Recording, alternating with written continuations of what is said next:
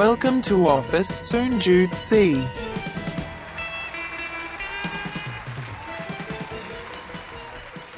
สวัสดีครับผม สวัสดีครับ กลับมาพบกับรายการ ออฟฟิศ0.4 ฝันโคตรไกล แต่ไปยังไม่ถึงครับ อยู่กับพี่หน้อมแทงสะบักหนอมครับ แล้วก็โอมโอมสิริครับผม หัวข้อในวันนี้คืออะไรครับโอม ก็เป็นการรีวิว งาน งาน Thailand Social Award 2020 ครับ ใช่ อันนี้ต้องบอกก่อนเลย อันนี้ออกตัวก่อนเลยว่าเรามีมีความเกี่ยวข้องนิดนึงพี่หนอมนะครับ กูกูเนี่ย ครับ ไปขอบัตรเข้ามา เอาล่ะ ใช่ใช่วันก่อนคุณต่อเนี่ยที่เขาจัดงานเนี่ย ครับ เขาก็โพสต์ในกลุ่มพอดแคสต์ ครับ แล้วก็บอกว่าใครอยากมางานอะไรเงี้ย ครับ เราก็เลยไปขอบัตรเขา อ๋อ ใช่แล้วเขาให้มาที่หนึ่งแต่โอมอะมาในนามพาร์ทเนอร์อยู่แล้ว ครับ เพราะโอมทำซูเปอร์อินฟลูเอนเซอร์ไทยแลนด์ถูกไหม ใช่ครับ นี่ก็เลยเป็นเหตุผลที่เราต้องมารีวิวกันเป็นสเปเชียล EP เออ แล้วก็เผื่อคนที่เขาแบบอยากจะทำพวกโซเชียลมีเดีย ครับ จะได้เรียนรู้เรื่องพวกนี้กันไป เออ นะค ครับ รับอ่ะ ครับ ก็จะบอกก่อนเลยว่าจริง ๆ งาน Thailand Social Award 2020 เนี่ย อืม เขาจัดทั้งหมด 2 วันด้วยกัน อืม วันแรกคือเนี่ยแหละก็คือวัน 27 วันที่เรากำลังอัดเนี่ยคือวันที่ 20 27 กุมภาพันธ์ก็ ใช่ คือว่าเป็นงานฟอรัม อืม อ่ารวบรวมเอ่อเขาเรียกว่าอะไรนะ แพลตฟอร์มที่น่าสนใจหรือคนในแวดวงอะไรเงี้ยโดยเฉพาะเรื่องเกี่ยวกับพวกดิจิตอลเนี่ย ใช่ มาพูดถึงความเคลื่อนไหวในปีที่ผ่านมาหรือเทรนด์ที่มันกำลังจะมากัน ครับ นะครับส่วนวันที่ 2 คือเป็นวันประกาศรางวัลสำหรับเอ่อสาขาต่างๆ ไม่ว่าจะเป็นฝั่งเอนเตอร์เทนเมนต์ อืม ฝั่งแบรนด์ อืม แล้วก็ฝั่งอินฟลูเอนเซอร์ ใช่ เออ ซึ่งพี่หนอมเนี่ยติดฟ i น a l ลิสต์สามคนสุดท้ายของ การเงิน การเงินด้วย Financial เออ ใช่ ซึ่งพรุ่งนี้เดี๋ยวก็ต้องไปเดิน ใช่ครับ งาน เดิน ไป พรม ถ่าย แด รู ง ปเดินพรมแดงนิดนึง แล้วก็จบ เออ ประมาณนี้ ประมาณนี้ครับ ใช่ครับ อ่ะ อ่ะเป็นไงบ้าง ก็ตอนเนี้ยเราอยู่บนรถเหมือนเดิม ใช่ คือต้องเล่าว่าพอจบงานเนี่ย เออ เราต้องไปต่อไป ที่ ที่ลิฟลิช อ่า อีกแล้ว ไปอัดหลักสี ไปอัดรายการหลักสี่พลาซ่าไปไลฟ์ตอนเย็น เออ แล้ววันเนี้ยเป็นวันแรกที่หลักสี่พลาซ่าจะมีโฟนอินมั้ง ใช่ใช่ ถ้าถ้าไม่ผิดพลาดอะไร ครับ นี่ก็อยู่ระหว่างอยู่บนรถไป ครับ ครับ เออ นะ อ่ะ ก็เข้าเรื่องก็คืออ ม ว่าสำหรับงาน Thailand Social Award Forum วันเนี้ยที่เราไปมาเนี่ย คือมันก็มีหลากหลายหัวข้อประเด็นที่เรารู้สึกว่าน่าสนใจมาก ก็เดี๋ยวเราจะขอแชร์ในในประเด็นที่เราสนใจแล้วกัน ซึ่งถ้าใครสนใจเรื่องเนี้ยไปอ่านเพิ่มเติมได้ไหมได้ที่ไหน อ่านได้ครับ อ่า อ่านได้ที่เพจ Super Influencer Thailand อ่า เพราะว่าผมเนี่ย ฟังมาปุ๊บโดยเฉพาะเซสชั่นของพี่กล้า ค CEO รับ ของไวซ์ไซส์อะ อืม เออถือว่าดีมากเลย แล้วก็เป็นเป็นเป็นคนเปิดงานด้วย คนแรกด้วย แล้วก็ก็ฟังไปพิมพ์แล้วก็สรุปไปเลย แล้วก็เนี่ย ใช่ โพสต์ในงานเลย คือทุกคนจะตอนตอนช่วงเช้าสายๆก่อน ครับ ก่อนก่อนประมาณสิบเอ็ดโมงอะไร ครั เงี้บยก็คือช่วงที่พี่ก้าวเขาพูดเนี่ย ครับ โอ้โหคนทำคอนเทนต์กันกระหน่ำเลย ใช่ใช่ใช่ใช่ ใช่ไหม เพราะว่าคอนเทนต์มันดีจริง อืม ๆ นะครับ ก็ ว่ามา ก็เริ่มแรกเลยก็คือเนี่ยแหละสรุปเอ่อตัวคอนเทนต์ของพี่กล้าก่อนละกัน แต่ก่อนที่จะสรุปเนี่ย คือจะบอกว่าแนวคิดของ Thailand Social Award ปีเนี้ย ครับ เขาขับเคลื่อนภายใต้คอนเซปต์คำว่า shift อ่า อ่าชีฟก็คือการแบบเนี่ยทะยานเคลื่อนไหวไปใช่ใช่ ข้างหน้าอะไรอย่างเงี้ยครับ ใช่แล้วก็เอ่อพี่ก้านะครับเขาสรุปมานะครับว่ามันมีความเปลี่ยนแปลงความเคลื่อนไหวอะไรบ้างในปี 2019 ที่ผ่านมา อืม เออซึ่งมันมีทั้งหมด 6 ประเด็นด้วยกันนะครับ ก็คือประเด็นแรกพูดถึงเรื่องของ conversation shift เนาะ อืม เออว่าเออทั้งคนใช้ตัวโซเชียลมีเดีย ครับ กับตัวลูกค้าคนทำธุรกิจเองเนี่ยใช้มากน้อยแค่ไหน อืม ข้อที่ 2 คือ P90 อืม P90 เนี่ยมันคือเออเขาเรียกว่าอะไรนะ ไม่ ป็น เกี่ยวอะไรกับโควิด -19 ใช่ไหม ไม่เกี่ยวไม่เกี่ยว เออ มา P90 มามาสอดคล้องกันพอดี ครับ เออเป็นการที่ไวซ์ไซส์เนี่ยได้สำรวจรวบรวมสแตทและหาค่ากลาง อืม หลายแพลตฟอร์ม ไม่ว่าจะเป็น Facebook Twitter เอ่อ Instagram Instagram แล้วก็ YouTube ว่า ใช่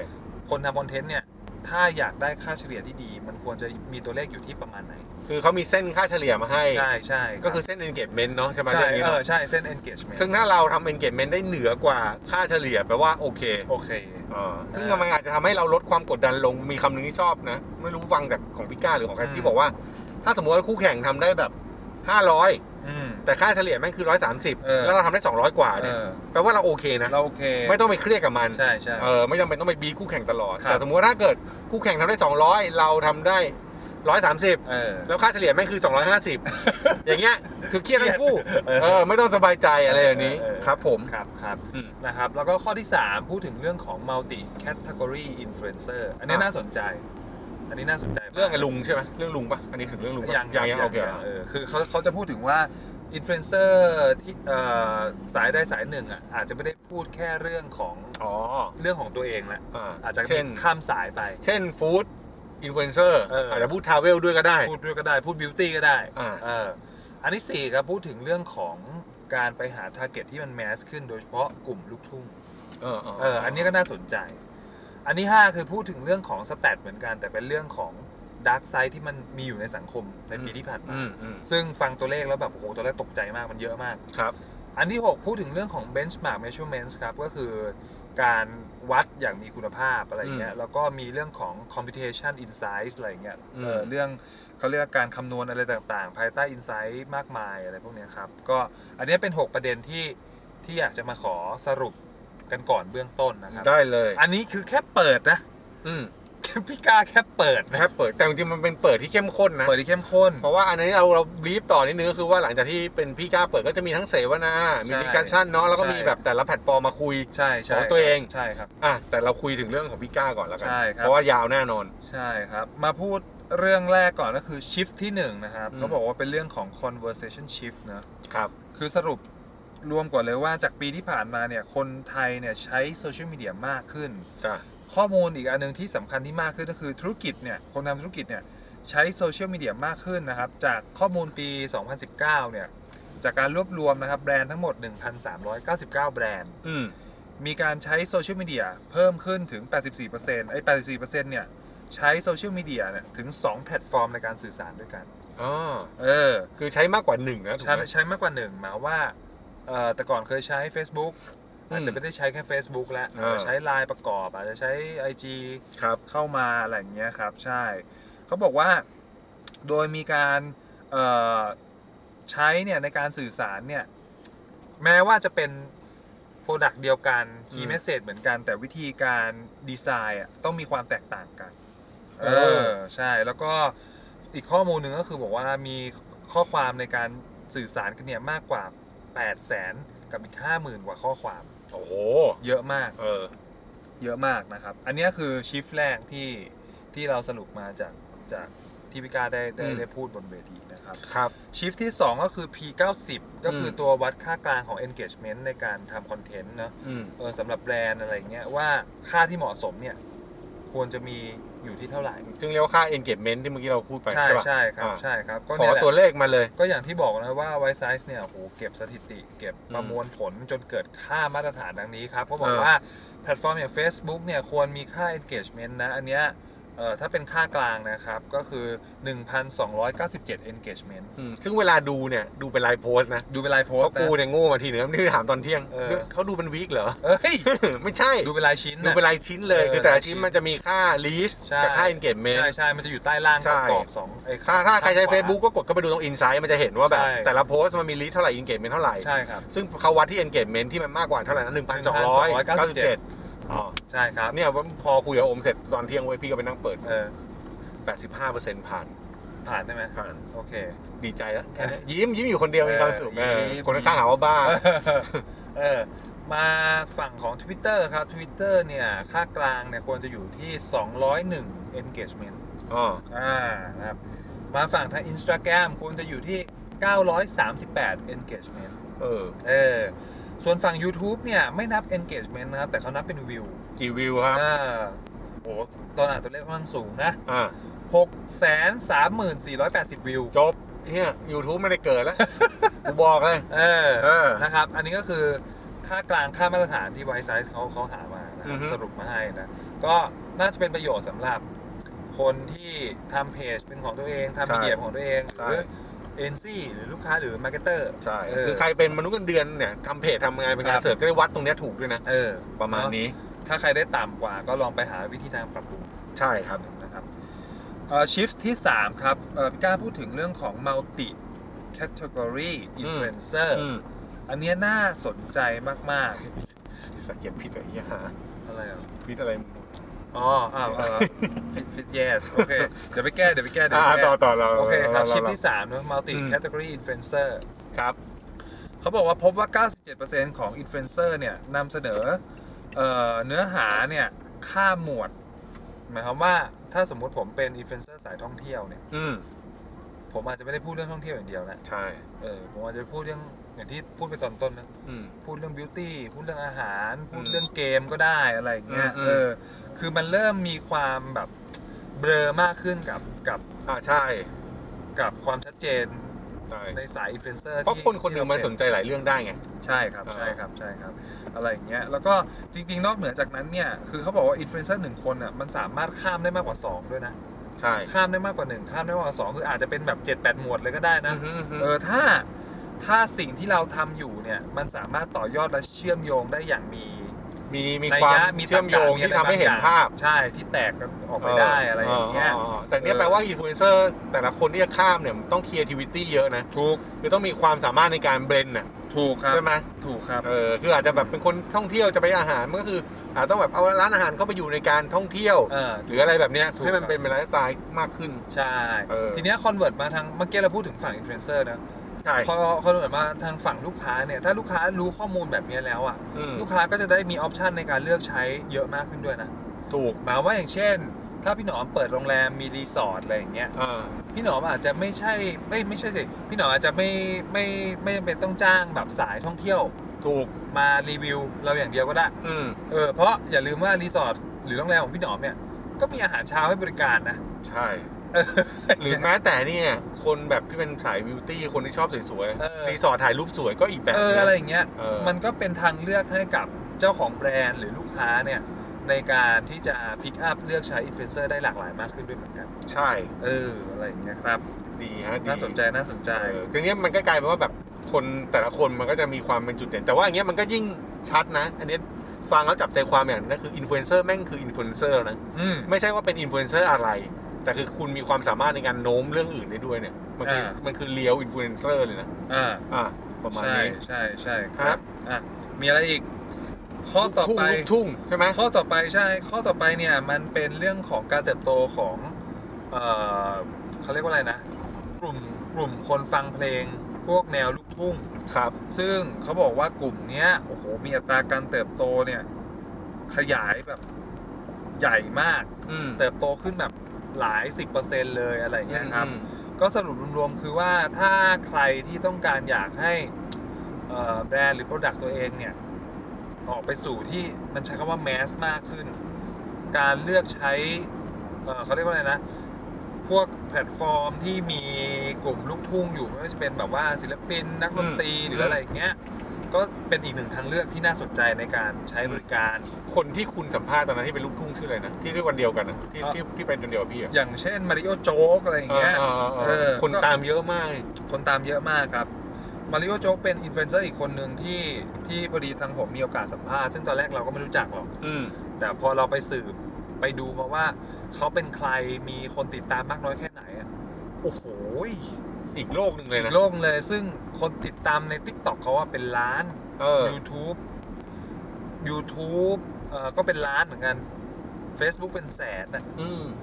มันก็เลยเราก็เลยรู้สูโอ้โหนี่คือนี่คือพลังอีกอีกอีกหน้าน้ำหนึ่งที่เรา ใช่ ยังไม่ได้ ใช่ ที่เราไม่รู้ด้วยนะ ที่เราไม่รู้แล้วก็ไม่ได้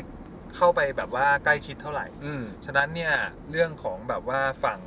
ตลาดลูกทุ่งเป็นอีกตลาดหนึ่งที่น่าสนใจเนาะ ครับ ที่น่าสนใจโดยเฉพาะคนที่อยากหาวอลลุ่มคนติดตามหรือว่าความแมสความ อืม กว้างเนาะก็ อืม ก็ถือว่าลองไปศึกษาและติดตามกันดูครับสำหรับตลาดลูกทุ่ง อืม ชิฟที่ 5 คือพูดถึงเรื่องของดาร์กไซ e ์ในปี 2019 อืม อันเนี้ยมีความน่าสนใจอยู่อย่างหนึ่งก็คือว่าเอิ่มพี่กล้านะครับพูดถึงเอาสถิติ 3 เรื่อง อืม มากลางให้เราดูกันว่ามีอะไรบ้างนะครับ พี่กล้าบอกว่ามีถึง 1 2 0 0 0 0 ข้อความ ครับ ในโซเชียลมีเดียที่พูดถึงการพนัน และ เออ การซื้อบริการ โอ้ไม่อยากจะบอกเลยว่า เออ บ่อยมาก พี่ก็เป็นหนึ่งในนั้น ไม่ใช่ อ๋อไม่ใช่ไม่ใช่ ดูเฉยๆเอ้ย เอ้ย ก็ไม่ดี เออเออ เออนั่นแหละครับ เออ ครับ นั่นแหละ ข้ามไปครับ ข้อที่สองคือมีถึง 7 7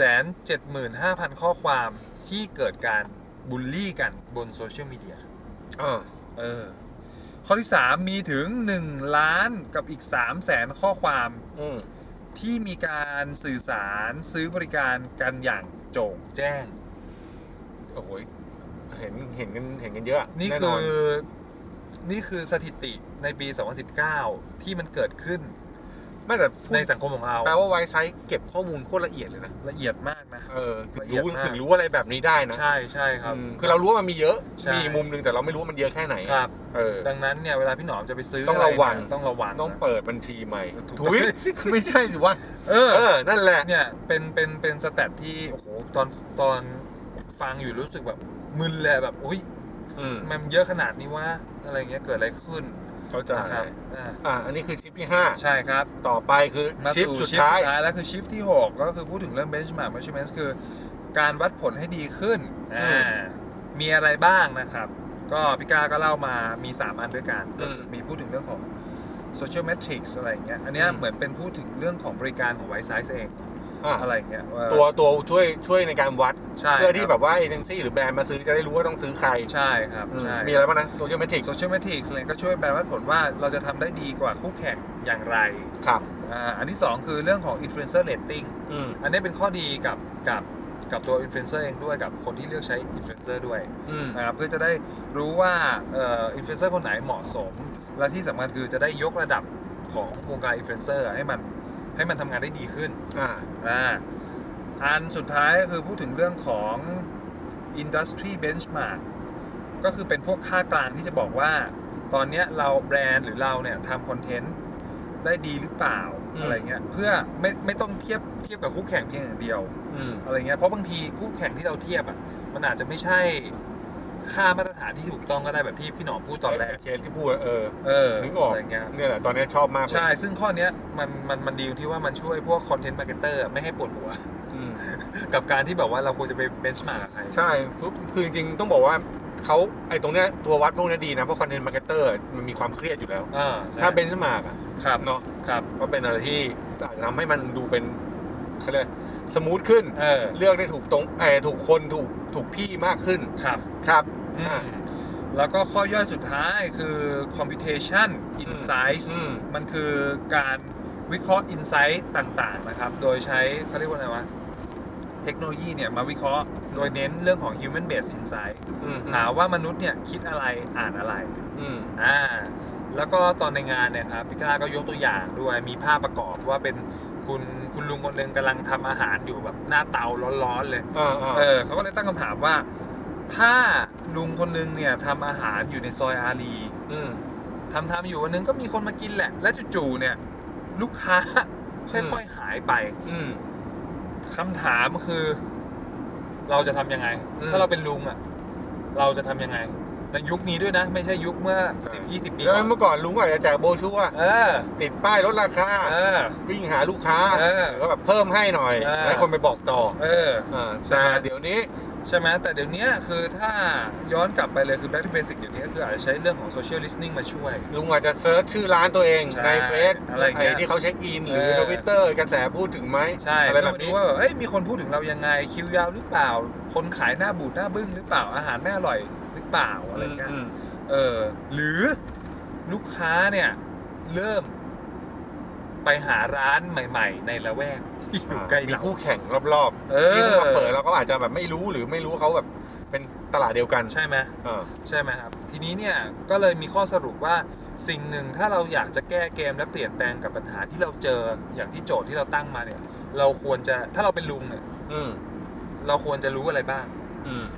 ข้อแรกครับเขาบอกว่าต้องรู้ว่ามันมีคำว่า dynamic market อือฮึ คือตลาดเนี่ยมันเปลี่ยนแปลงเร็วมาก อันนี้คือสิ่งที่เราต้องรู้ ใช่ เราไม่ใช่เจ้าเดียวในซอยอารีที่ขายอาหาร อ่าเราไม่ได้ผูกขาดละ ใช่หรืออ ม ต่อให้ไม่ใช่เจ้าเดียวคือ เราอาจจะทำก๋วยเตี๋ยวสมมติ อืม เราไม่ใช่คนขายก๋วยเตี๋ยวเจ้าเดียวในซอยอารี ถูกต้อง เออเพราะตลาดเปลี่ยนแปลงมากแล้วก็อีกอย่างหนึ่งคือพื้นที่อื่นๆก็อาจจะมีก๋วยเตี๋ยวที่อร่อยกว่าเราก็ได้ อืม ใช่ไหมครับ ก็เรื่องของ Dynamic Market เนี่ย พี่กล้ายกตัวอย่าง เอ่อเขาเรียกว่าเหมือนมันเหมือนเป็นปรากฏการณ์ที่มันเกิดขึ้นในปี 2019 ที่ผ่านมา อือฮึ อย่างเช่นเรื่องของว่าเหตุการณ์พยูน อืม น้องมาเรียมเนี่ย อืม ถ้าพี่หนอมจำได้นะ อืม แบบว่าโอ้โหน่ารักมากเลย ใช่ คนรู้จักมาเรียมเพราะมาเรียมดันไปกินขยะลงไป อืมถุงพลาสติก เออใช่อะไรอย่างเงี้ยครับ แล้วก็มันก็เลยเกิดแบบว่ากระแสน้องน้องมาเรียมเซฟน้องมาเรียมอะไรต่างๆ นานาอะไรอย่างเงี้ยครับ ซึ่งภายในระยะเวลาไม่ไม่กี่สัปดาห์ไม่กี่เดือนเนี่ย จากคนที่เรียกพายูนจากพายูนเป็นมาเรียม จากมาเรียม เป็นน้อง คนเรียกเป็นน้อง อืม มันเกิดความผูกพันกันชั่วชั่วแบบพริบตาเดียวอะ อืม เอออะไรอย่างเงี้ย แต่ว่าเมื่อเดือนสิงหาคมปี 2019 สุดท้ายมาเรียมไม่รอด อืม มาเรียมเสียชีวิต ใช่ ซึ่งกลายเป็นมาเรียมเอฟเฟกต์อ่ะ อืม คือพอมาเรียมเสียชีวิตปุ๊บแบบโอ้โห มันมันโศกเศร้าเนอะแต่ความโศกเศร้ามันก็เกิดข้อดีคือสังคมมันเขาเรียกตื่นรู้เรื่องของ การ เรื่องของความแบบคุกคามของพลาสติก งดหลอแบดบ ง เนี้ย ดอะไร ใช่ เนี่ย ใช่แล้วมัน อืม เอฟเฟกต์ส่งส่งผลไปเอ่อส่งผลไปยังธุรกิจที่ที่เกี่ยวข้องกับพวกพลาสติกด้วย ใช่ มันเลยส่งผลทำให้ทุกวันนี้ อืม อ่าพวกร้านสะดวกซื้ออย่างที่เรารู้จักกันอะไรเงี้ยก็เริ่ม ครับ ที่จะแบบ ไม่เขาเรียกงด ถูกต้อง เอองดงดใช้งดแจกอะไร ซึ่ง เงี้ย ถ้าลุงรู้กระแสกลับมาที่ร้านลุง เออ ถ้าลุงรู้กระแสเรื่องนี้ ครับ ลุงก็ทำได้ใช่ไหม ลุงลุงเออถ้าลุงรู้ลุงอาจจะแบบอุ้ยตอนเนี้ย เขา เทรน ตื่น ด์มันมา ตื่น ขนาด ตัวเรื่อง นี้ นี้ ใช่ ลุงอาจจะจากแต่ก่อนลุงอาจจะใส่โฟม อืม ลุงอาจจะใช้ใบตองมาห่อแทนก็ได้ า อะไร หรือ เงี้ ว่ายหรือว่าเอาถ้วยมาเองลด5บาท เอออะไรอย่างเงี้ยคเนี่ย รับ สร้าง ใช่ เป็นนู่นนั่นนี่ไป ใช่ครับ อันนี้คือข้อแรกที่พี่กาพูดไว้เรื่องของลุง ข้อแรกที่ลุงควรรู้คือในโลกเนี้ยมันมีคำว่า dynamic market อ่า เออตลาดเปลี่ยนเร็วมาก ใช่ ต้องศึกษา แล้วมัน ไ เชื่อมโยงกันได้หมดนะ ใช่ครับ ครับ เออข้อที่สองคือ holistic view ก็คือการการต้องถอยออกไปดูดูภาพรวมด้วย อืม หัดถอยออกไปดูภาพรวมด้วยว่า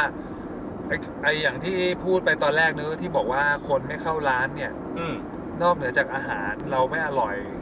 แล้วเนี่ย จริง ๆ แล้วเนี่ยอาหารเราอาจจะอร่อยเท่าเดิมแหละแต่คนมันไปร้านอื่นหรือเปล่า เปลี่ยนเปลี่ยนพฤติกรรมไปที่อื่น ใช่ อืม ใช่ครับ ทีนี้เนี่ยถามว่าจะดูได้ยังไง มันก็มีเครื่องมืออย่างเช่น เรื่องของ Google Maps อะไรอย่างเงี้ยเออถ้าเราถ้าเราใช้เป็น ถ้าเราอ่านไอเดียต้าจากตรงนั้นเป็น เราอาจจะปักหมุดแล้วรู้ได้ว่า เฮ้ยจริง ๆ แล้วเนี่ยไอสภาพแวดล้อมที่อยู่รอบๆร้านเราเนี่ย มันมีร้านใหม่ ๆ เกิดขึ้น อ่า แล้วธุรกิจอาหารใหม่ ๆ เกิดขึ้น มันอาจจะอยู่ มันอาจจะเป็นธุรกิจใกล้ ๆ กับเราก็ได้ ใช่ เออ เปิดแมปดู ใช่ นั่งค้นหาดู ใช่ อะไร ค แบ รับบ นี้ได้อ ใช่ ยู่ ใช่ใช่ครับ ทีนี้เนี่ยเอ่อเหมือนจะมีแต่ข่าวร้ายนะแต่ว่าพี่ก้าก็บอกว่าจริงๆแล้วเนี่ยถ้าเรากลับไปดูย้อนกลับไปดูเทรนด์เมื่อปีที่แล้วเนี่ย กลุ่มอุตสาหกรรมเรื่องของ Delivery มันเติบโตมากขึ้น ครับ ทีนี้เนี่ยถ้าเรารู้เรื่องการเติบโตของอุตสาหกรรม Delivery เราอาจจะใช้ประโยชน์จากมันก็ได้ อืมครับ ใช่ไหม ฟู้ดไลน์แมน ใช่เราอาจจะมีการเปิดรับการไปทำโคพาร์ทเนอร์โคโมชั่นกับ ใช่ใช่ กับสิ่งเหล่านี้ ใช่ใช่ เพราะว่าข้อดีคือลูกค้าเราจะไม่ได้กระจุกอยู่แค่คนที่เดินมาเท่านั้น แต่ลูกค้าเราจะอยู่ไปทั่วเลย เพราะว่า ใช่ใช่ มีการรับส่ง ใช่ เอออะไรอย่างเงี้ยครับ ประมาณนี้แล้วก็ข้อสุดท้ายครับก็พี่ก้าก็พูดถึงเรื่องของ AI power ใช่ AI power เนี่ยโอ้โหตอนเปิดสไลด์มาเนี่ย เหมือนอย่างกันในหนังเลยเนาะ อืมอืม มันเป็นแมทริกซ์แบบยิบย่อยยิบย่อย ให้ยิบเห็นเลย ย่อยยิบย่อยไปหมดเลยว่าโอ้โหการเขาเรียกว่านะการเก็บข้อมูลหรือการมีข้อมูลอยู่ในมือแล้วเอามาวิเคราะห์เองได้เนี่ย มันโอ้โห มัน ส่ง ช่วย ผล ได้เยอะ ไม่มันเออใช่ มันช่วยได้เยอะ มันมันส่งผล อืม ต่อวิชั่นในการที่จะวางกลยุทธ์ วาง ใช่ใช่ วางแผน ใช่ ยังไงมาก ใช่ มายอะไรอย่างเงี้ยครับ ใช่ การยกตัวอย่างของพี่ก้าเนี่ยก็คือแบบการกางแมปออกมาเนอะแล้วก็ อืม พลอตออกมาเลยว่า สมมุติว่าพื้นที่ที่ลุงอยู่เนี่ย แล้วลุงดันรู้ว่า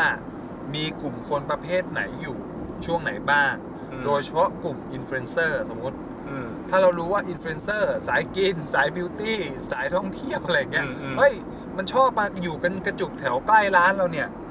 จริง ๆ ถ้าเรารู้แบบเนี้ย เราสามารถสร้างแผนหรือสร้างกลยุทธ์ได้นะ อืม ยกตัวอย่าง เช่น ถ้าลุงอายุเยอะแล้วเอ่ออยากจะส่งมอบต่อให้กับลูก อืม ซึ่งเป็นเจเนอเรชันถัด ถัด ถัด ไป ไปอะไรเงี้ยโอเคสิ่งหนึ่งที่อาจจะถ่ายทอดได้คือ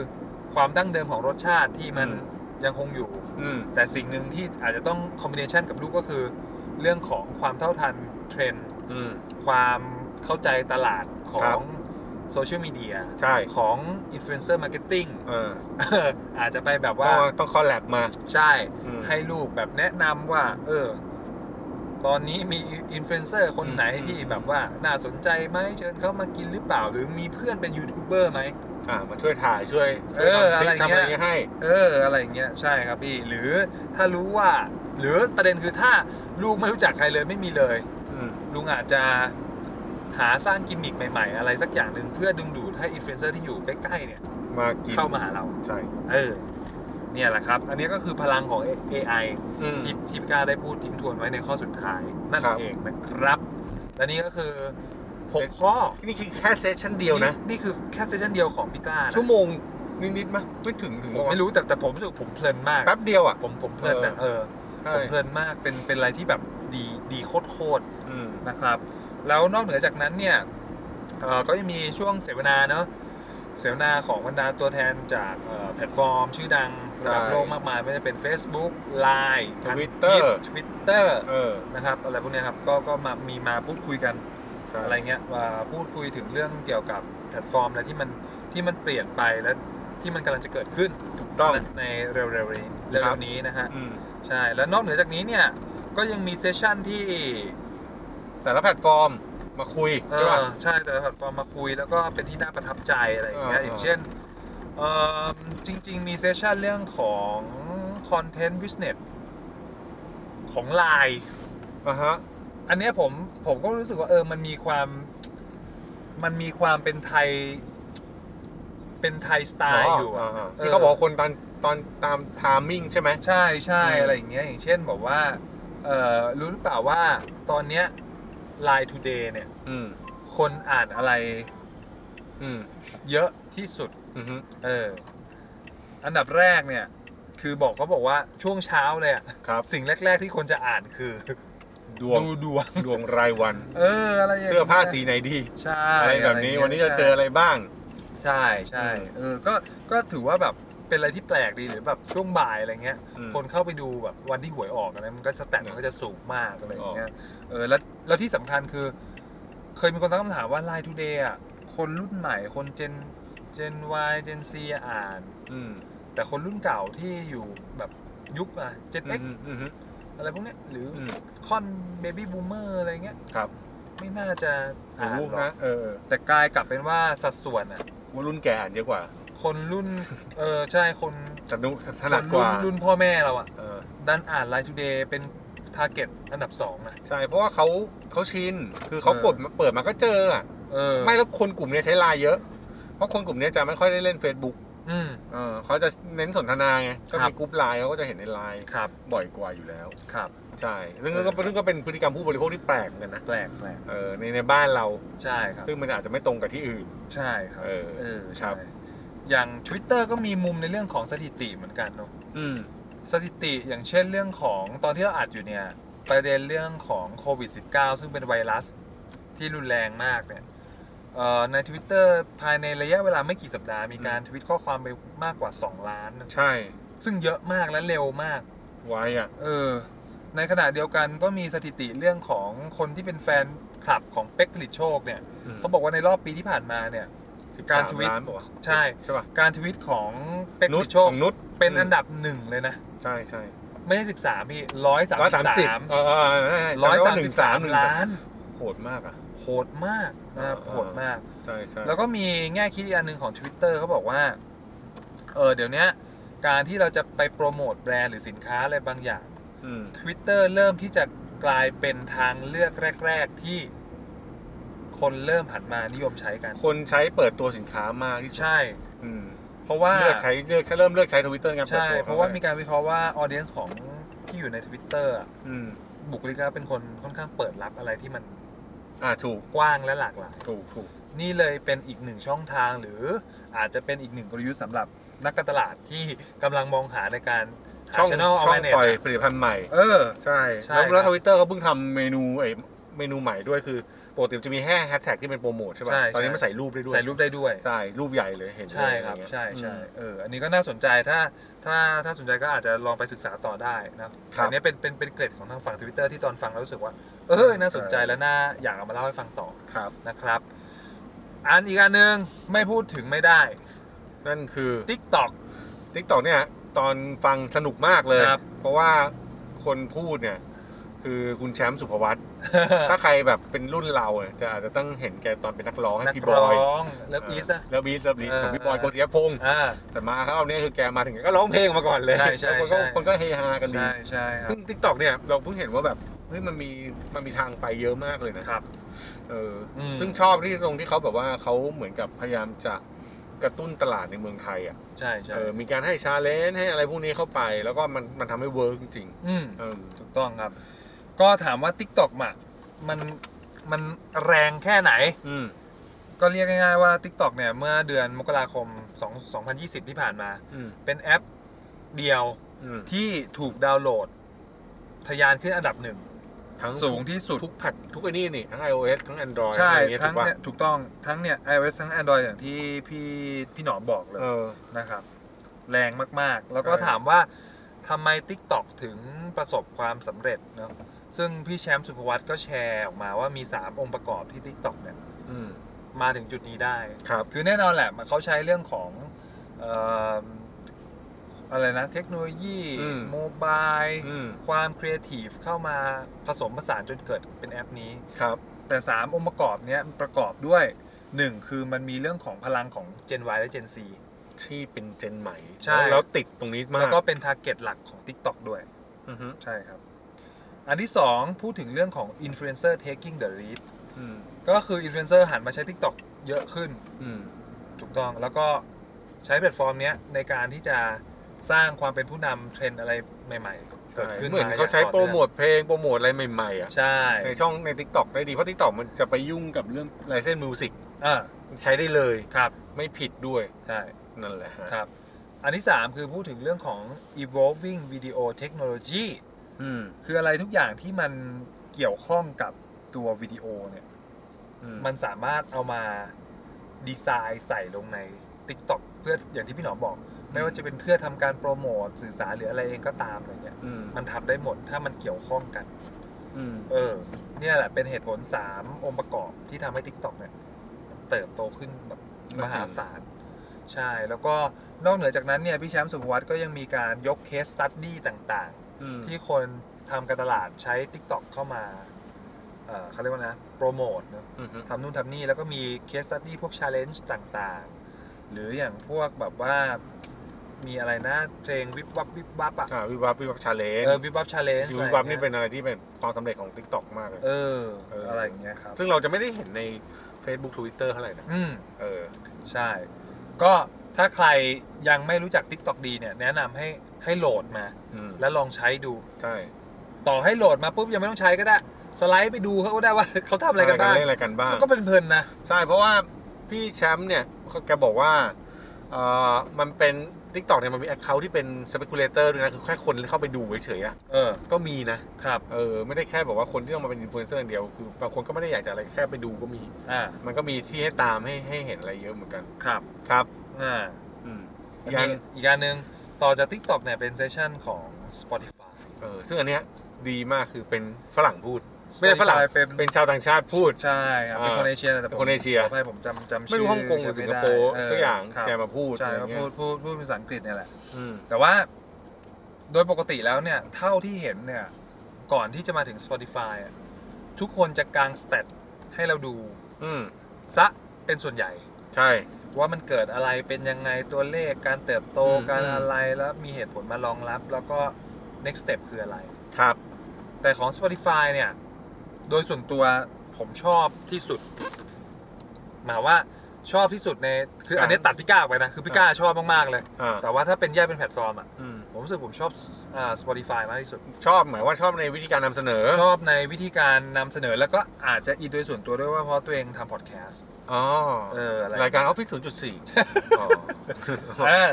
นั่ นั่ นแหนแห ละ ละ ครับ ยังไม่นิดหนึ่ง ใช่ครับ ก็ของเอ่อ Spotify เนี่ยกำลังประเด็นหลักๆกำลังพูดถึงว่า เรากำลังจะเข้าสู่เรื่องของ Age of Audio ใช่ เออ แล้วก็มีการตั้งคำถามก่อนด้วยว่า การเห็นกับการได้ยินเนี่ย อืม อันไหนมันมันส่งผลต่อเรามากกว่ากัน ใช่ซึ่งคนส่วนใหญ่ยังมองว่าเป็นเรื่องเห็น ใช่ เออ ครับ แต่ชอบที่เขาบอกในห้องว่าแบบว่า เอ อะไรนะ ถ้าแบบอ่ะผมถ้าผมขอให้คุณหลับตา อืม แป๊บหนึ่ง อืม หลับตาได้หลับตาให้หน่อย เออ อ่ะทีนี้ผมขอคุณปิดหู เออ เอออืมถ้าคุณไม่เอาอะไรมาปิดอ่ะ เออ ปิดหูคุณไม่ได้นะ เออ เออแต่หลับตาคุณสั่งให้ตัวเองหลับตาได้ไง ใช่ แต่หูนี่คือคุณต้องยกมือขึ้นมาปิด ใช่ เอออันเนี้ยชอบ เออ วิธีวิธีที่เขาทำให้รู้ว่าเสียงมันเกี่ยวข้องกับเราตลอด ใช่ เออ ใช่ครับ ครับ ก็จริง ๆ อ่ะ ถ้ามองเข้าไปลึกๆอ่ะของของ Spotify มันมีวิธีการดีไซน์ในการสื่อสารกับคนได้แบบดีมากอะ ใช่ เออ คือ คือตอนฟังเซสชัน Spotify จบอ่ะ รู้สึกเหมือนแบบมาดู TED Talk เวอร์ชัน Spotify แบบ อืม ย่อมๆอ่ะ ใช่ใช่ เออ อะไรอย่างเงี้ย ก็คือ เนี่ย อย่าง อย่าง อย่างที่เล่าไปครับ คือ มีการตั้งคำถามก่อนว่าเสน่ห์ของการได้ยินเนี่ย มันคืออะไร ม อะไรอย่างเงี้ยครับ แล้วก็นอกเหนือจากการแบบตั้งคำถามว่าเสน่ห์มันคืออะไรแล้วอ่ะ มันส่งผลต่อเราอย่างไรด้วย อ่า ซึ่งมันเชื่อมโยงมาสู่สไลด์ต่อๆไปก็คือว่าเขาตั้งคำถามว่าเนี่ยการได้ยินเนี่ยมันมีผลต่อแบบนี้นะ อย่างเช่น เรื่องของการจับเอาประเด็นทางด้านวิทยาศาสตร์เนี่ยมาเจอกับเสียง ใช่ อะไรอย่างเงี้ย อืม ว่ามันเกิดอะไรขึ้นกับกับเราบ้าง ใช่ แล้วก็ส่งผลต่อเรื่องของสมองถ้ามันเจอกับเสียงเนี่ย ถูก มันจะส่งผลแอคชั่นอะไรต่อพฤติกรรมเราบ้าง ถูกต้อง ข้อสุดท้ายคือพูดถึงเรื่องของอารมณ์ emotional เออ เอ emotion ใช่ ที่อยู่เวลาอยู่ในคอนเสิร์ต ใช่ แล้ว อืม เขาเอาเพลงของเฟรดดี้เมอร์คิวรีอ่ะ อืม มาเปิด อ่า เออตอนเขาเปิดอะเรารู้สึกเลยว่าแบบเฮ้ยจริง ๆ ว่ะพอคือแบบเพลงมาปุ๊บอะอารมณ์เราตอนแรกนิ่ง ๆ ฟัง ๆ อยู่อะมันเปลี่ยนเลยนะ อืม เขากำลังจะบอกว่าจริง ๆ แล้วเนี่ยเสียงมัน มันละ มี เอียด ผ อ่อ ล น กระทบกับเรามาก ใช่ เออแล้วก็แบบคุณจะคุณจะรู้สึกเดียวเขาเขามีคำพูดหนึ่งนะ ที่ที่จำได้คือ ถ้าตอนที่คุณฟังคอนเสิร์ตเนี่ยคุณจะรู้สึกแบบเดียวกับนักร้อง ใช่ คุณพูด ใช่ พร้อมกับนักร้องคุณได้ยินพร้อมกับ ใช่ นักร้อง ใช่ หัวใจคุณเต้นในจังหวะเดียวกับนักร้อง ใช่ใช่ แล้วคุณจะมีความรู้สึกเดียวกัน ใช่ เออ เหมือนแบบอะลองไปกับ กับ ศิลปิน ใช่ กับอะไรอย่างเงี้ย ใช่ เอ ครับ อ ซึ่งซึ่งมันเออซึ่งมันจริงนะ เราก็แบบเออเราไม่เคยคิดถึงในแง่มุมนี้เลย ใช่ ซึ่งซึ่งโอเคมากชอบมาก ใช่ครับ ฮะ แล้วเขาก็นอกเหนือจากเนี่ยมีประเด็นทางด้านวิทยาศาสตร์ อืม มีทางด้าน อืม ของฟิสิกส์ อืม มีทางด้านของอารมณ์ ครับ เขายังพูดถึงประเด็นเรื่องของความชื่นชอบในการเสพเพลง หรือเสพดนตรีอะไรที่มันคล้ายๆกันเนี่ยรส ใน นิยม ใน ไม่ คอม ค มู ล้ายนิตี้ข กั อน งคนแต่ละ เออ แต่ละแบบเล็ก ๆ ที่อาจจะ ใช่ ย่อยลงไปได้อี เป็น ก แบบไมโครเคาเจอร์เนี่ย ใช่ การชอบอะไรเหล่าเนี้ยมันสามารถที่จะแตกตัวให้มันเป็นแบบ อ่า เขาเรียกอะไรนะเอ่อวัฒนธรรมในวงกว้างขึ้นได้นะ โดยเฉพาะ ใช่ เรื่องของเกี่ยวกับพวกดนตรีหรือเสียงเพลงหรืออะไร ถูก ต่าง ต้องถูกต้องมันสร้าง culture หลายแบบได้ ๆ ใช่ แล้ ใช่ วมันก็จะเห็น culture ย่อยๆย่อยๆลงไปอีก ใช่ครับ อืมแล้วเขาบอกว่ามันมันมีอันหนึ่งที่ที่พี่ชอบพี่จำจำได้เขาบอกว่าแบบเราไอ้พวกไอ้การฟังเนี่ยฟัง Spotify หรือฟังเพลงเนี่ย อืม มันไม่จำเป็นต้องไปโชว์ใคร เออ มันจะฟังในสิ่งที่คุณอยากฟังแล้วคุณรู้สึกกับมันจริง ถูกๆคุณไม่จำเป็นต้องแชร์เหมือนแบบบอกให้โลกรู้ว่าคุณฟังอะไรอ่ะ ใช่ แต่คุณจะฟังในสิ่งที่คุณอยากฟัง ถูกต้อง และนั่นคือการที่คุณเป็นแบบตัวเองมากที่สุด ถูกต้อง เออ แล้วมี 2 ประเด็นที่ผมชอบมาก เขาบอกว่าเสียง อืม เสียงเนี่ย หรือหรือหรือการฟังของเราเนี่ย มันสอน แล้วก็สะท้อนเราด้วย อืม คือหนึ่งคือ อ๋อใช่เป็ มัน มิ ส เรอ อน ร์นี่เออ มันสอนให้เราเป็นคนรับฟัง ถูกต้อง มันสอนให้เราเป็นคนรับฟัง อืม อันนี้ชอบมากเลย ใช่ คือเป็นประโยคสั้นๆแต่แบบ ทรงพลัง เออว่ะ อืม อันที่สองคือ ในช่วงนั้นถ้าคุณฟังอะไร นั่นคือสิ่งที่กำลังสะท้อนว่าตัวคุณกำลังเผชิญกับอะไร ใช่ หรือ คุณรู้สึก รู้ อะไร สึ อก ยู่ กับอะไรอยู่ ใช่ เออ เออ อะไรอย่างเงี้ยแต่ว่าคือคือตอนเล่าผ่านพอดแคสต์อะมันอาจจะไม่ได้อารมณ์เท่านะ เพราะว่าเราไม่ได้มีแสงสีเสียง ไม่ได้มีสไลด์ แล้วก็ อืม ไม่ได้พูดเป็นภาษาอังกฤษแบบน้ำเสียงไม่ได้ไม่ได้น้ำเสียงหรือว่าแบบไม่ได้อะไรที่มันเป็นแบบที่เขาพูด ใช่ แต่เราจับประเด็นมาแล้วรู้สึกว่ามันมันทัชชิ่งเรามากเลย ใช่ เออ ก็เลยรู้สึกแบบโอ้โหโคตรชอบเลยว่ะแบบ อืม ชอบมากแล้วสไลด์แม่งก็แบบ สไลด์ดีนะ เท่อ สวย สวยแบบเออคือคือเป็นเซสชั่นที่ผมยกโทรศัพท์ขึ้นมาถ่ายบ่อยที่สุดอะ อ๋อเพราะว่าคนข้างหน้า ไม่เกี่ยวไม่ ไม่ เกี่ เกี่ ย ยว วโทษโทษโทษครับครับครับ เออ นะครับ ก็อันนี้ก็เป็นทั้งหมดทั้งมวลที่ที่พิกอัพมาที่ ใช่ ที่ที่เลือกมา ใช่จ ว่า ริงๆมันมีรายละเอียดดีๆหมดแหละ ใช่ มันมีรายละเอียดดีๆหมดนะครับ ไม่ว่าจะเป็นเรื่องของประเด็นของแบบเอ่อทางฝั่งมีของมีของจุ๊กมีของช่องสามเองอะไรเงี้ย ใช่ แต่เชื่อว่าเดี๋ยวก็น่าจะมีคนมารีวิวเพิ่ม เดี๋ยวคนมีคนมาสรุปเป็นคอนเทนต์จริงจังแหละ แต่ว่า ครับ เราถือว่าเรารีวิวในแง่ของพอดแคสต์ให้ฟังก่อน ใช่ครับ นะครับ เผื่อว่า ค แบ รับบ ผม ใครฟังๆแล้วเออ เอาไปปรับใช้กับตัวเองได้ เพราะว่าทุกวันเนี้ยเราก็อาจจะเป็นอินฟลูเอนเซอร์ย่อยๆ คนหนึ่งเหมือนกั ครับ ที่จะต้องแสดงความคิดเห็นหรือมีผลกระทบหรือว่า ใช้ในการทำงานครับ จัดการตัวเองหรือสร้าง culture อะไรก็ได้นะ อืม เออ ครับ ฝากไว้ ครับผมและนี่ก็คือบทสรุปนะครับที่เรา ครับ เลือกเป็นไฮไลท์สำหรับสำหรับเราสองคน ใช่ใช่ แล้ว ซึ่งซึ่ง ส่วน ซึ่งซึ่งแม่งเสือกตรงกันด้วย เออ ความมาคือมันตรงกันพอดี เออ ฮะ นะครับ ไม่ว่าจะเป็นเอ่อบทสรุปจากพี่ก้านะไวซ์ไซส์ ครับ ในปี ผม 2019 6 ข้อที่เราพูดไปเอ่อเรื่องของ Line Today Twitter อืม TikTok แล้วก็เซสชั่นของ Spotify ที่เราชอบมาก ใช่ครับ ครับ โอเค ยังไงก็สุดท้ายขอบคุณไวซ์ไซส์ด้วย ขอบคุณมาก ๆ ครับ ขอบคุณคุณต่อ เออ คุณต่อทำพอดแคสต์ผมจำไม่ผิดคือหมีเรื่องมาเล่า อ่า อ่ะ ขอบคุณไว้นะที่นี้ด้วยที่ช่วยให้ได้ ครับ ได้บัตรมาฟัง ครับผม ครับผม นั่นแหละ นั่นแหละ ก็ยังไงก็ฝากติดตามกันด้วยก็จริงๆ EP เนี้ยเป็น Special EP ใช่ ที่เราจัดขึ้นมา เพื่อเพื่อแบบเล่าสู่กันฟัง เออ อืม คือเล่าเสร็จปุ๊บเนี่ยเราก็จะรีบทำลงเลยเพราะรู้สึกว่าปล่อยค้างนานไม่ได้ ไม่ได้ไม่ได้เรื่องพวกนี้มันควรจะต้องรีบบอก ครับ ใช่ครับ นะครับ โอเค หรือว่าจะไปเชื่อวีพีแล้วพบกันใหม่ตอนต่อไป ครับ ลาไปก่อนนะครับผม สวัสดีครับ Officer Soon Jude C.